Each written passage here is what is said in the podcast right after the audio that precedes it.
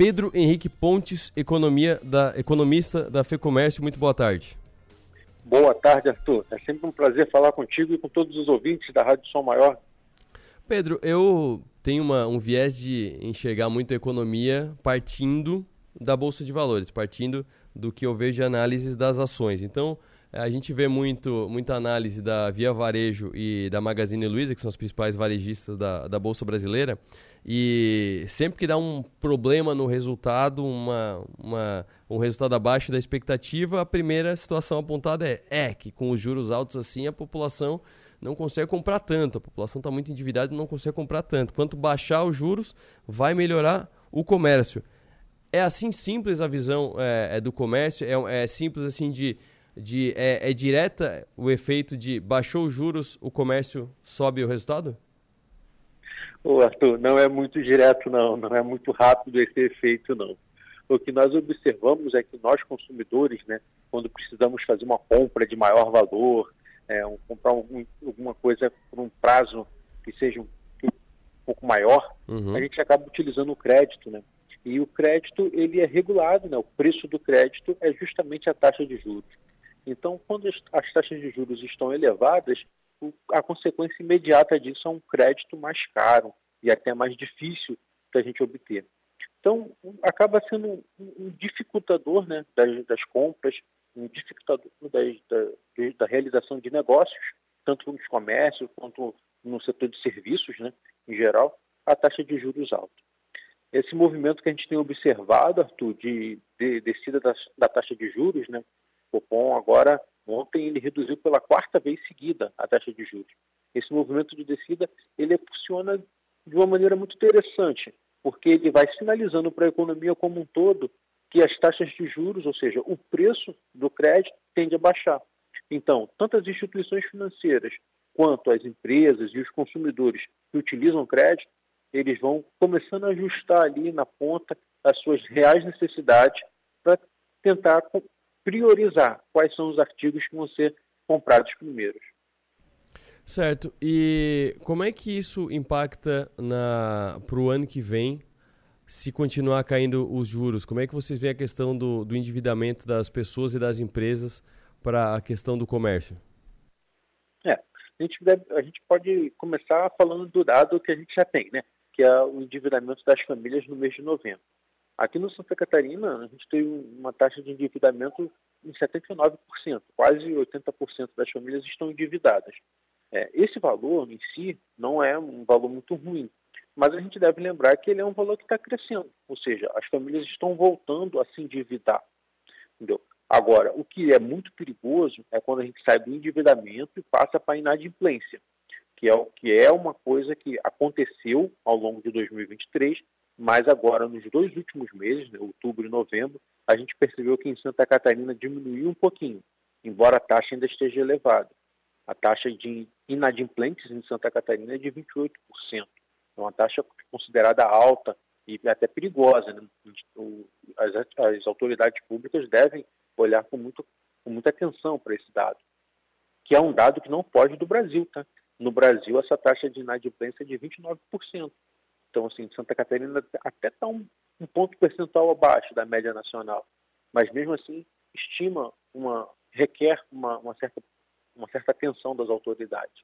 Então, dado isso, dado que esse, esse nível de endividamento ele já está crescendo, é, se acontecer das taxas de juros aqui no Brasil continuarem baixando nesse ritmo que nós temos observado, que é o ritmo que o Copom tem feito, olha, é bem provável que no ano que vem já no primeiro e no segundo trimestre a gente possa observar um aumento da, do consumo, principalmente de produtos né, e serviços que requerem financiamento. Certo, deixa eu aproveitar a tua participação aqui no programa. É, a gente está na boca do Natal, né? Hoje é dia 14, sendo que é, é, muito comum as pessoas fazerem a ceia de Natal no dia 24, até entregar os presentes no dia 24. Digamos que as pessoas têm uns oito dias para fazer as compras de Natal. É, como é que vocês estão acompanhando esse, esse movimento?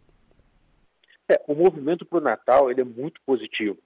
É, vale lembrar que a gente, a gente estimou, né, o comércio realizou uma, uma, uma, pesquisa de intenção de gasto junto aos consumidores, é, que estimou um gasto médio de 689 reais agora para a época do Natal.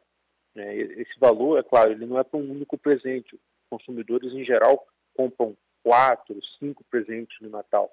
Então, presenteiam a família toda. Então, acaba sendo um valor muito interessante. Por quê? Porque além de ser superior ao do ano passado, e é superior em termos de magnitude, da ordem de 30%. E se a gente considerar a inflação dos últimos 12 meses, né, ou seja, a gente tem um crescimento real de 24% da intenção de gasto do ano passado para agora desse ano. Então, isso tudo acaba sendo um fator muito positivo. É, o consumidor catarinense, ele em geral, ele é um consumidor que gosta de presentear nas grandes datas é, os presentes com muita qualidade. Ele gosta de comprar produtos com qualidade e ele também é muito atraído pelo atendimento. Se um estabelecimento comercial não tem um atendimento, vamos dizer assim, padrão excelência, é difícil o estabelecimento se manter aqui em Santa Catarina, porque o consumidor catarinense é bem exigido, exigente. Então, isso tudo é, acaba favorecendo para que esse final de ano seja positivo. Uma, uma outra questão também, é, é, tu falou da, das pessoas endividadas, eu citei a Magazine Luiza, eu lembrei que foi até destaque na, na nas redes sociais é, esse ano que a própria Luísa Trajano falou, chamou as pessoas, os, os clientes, para fazer o, o carnê, fazer o, o, o crediário das lojas. Hoje em dia, eu já fiz crediário. Eu tenho 37 anos, então já montei dois apartamentos e, e, então já fiz crediário. Hoje em dia eu não consigo me pensar, fazer, pensar em mim fazendo um, um crediário. Então eu queria entender é, como é que está a realidade hoje do crediário, que é uma dívida do cidadão com o, o estabelecimento comercial, o quanto que ele ainda é, é usado pelo brasileiro ou pelo catarinense, né, já que estamos falando do cenário catarinense, quanto que ele ainda é usado, é, que pode ser um impacto para endividamento do cliente com a empresa em relação à compra de cartão de crédito, por exemplo, que a empresa recebe. Quem fica endividado é o, é, é, é o cidadão com o banco, né? Então, é, digamos que tem um risco menor de, de impacto no caixa da empresa, né?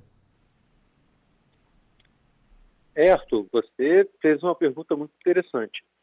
O cartão de crédito, de fato, ele é a principal modalidade de endividamento das famílias. Cerca de, quando a gente pergunta para a pessoa, olha, você tem alguma dívida? Cerca de 80% delas falam, sim, eu tenho uma dívida e essa dívida é com cartão de crédito. Eu uso cartão de crédito. Então é uma dívida bastante interessante. Quando a gente faz a mesma pergunta, olha, você tem alguma dívida em relação a carnê, tem algum crediário de loja? Esse valor cai para 30%. Ou seja, ainda é um percentual considerado elevado, não é um percentual muito baixo, 30%, mas não é tão alto quanto o cartão de crédito. O que, que a gente observa? O cartão de crédito ele acaba sendo uma fonte de renda, tanto emergencial quanto de renda cotidiana, dos consumidores. E isso não acontece só em Santa Catarina, isso é no Brasil todo. Então, é como se a gente. O cartão de crédito ele acabou sendo uma extensão da carteira. Né? O consumidor não quer andar com dinheiro, às vezes não quer andar com o Pix, mas anda com o cartão de crédito, usa o cartão de crédito. Então, essa facilidade do cartão de crédito e essa grande aceitação como meio de pagamento acabou impulsionando. Então, todo mundo hoje utiliza o cartão de crédito de forma muito, muito prática para todas, para todas as modalidades de pagamento. Quer seja uma compra de pequeno valor, quer seja uma compra de maior valor. Quer seja no comércio, quer seja no, na prestação de serviços.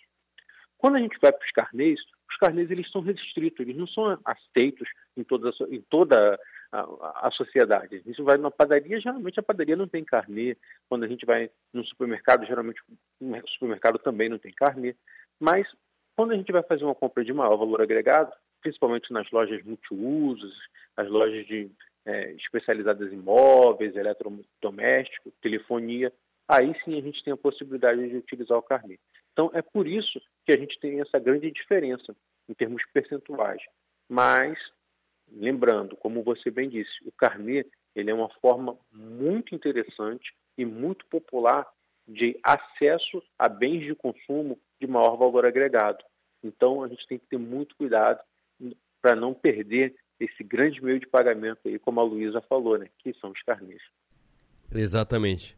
Pedro Pontes, muito obrigado pela participação aqui no programa. Tenha uma boa tarde e bom trabalho. Obrigado, Arthur. É sempre um prazer falar contigo e com todos os ouvintes da Som Maior. Um abraço a todos. Boa tarde.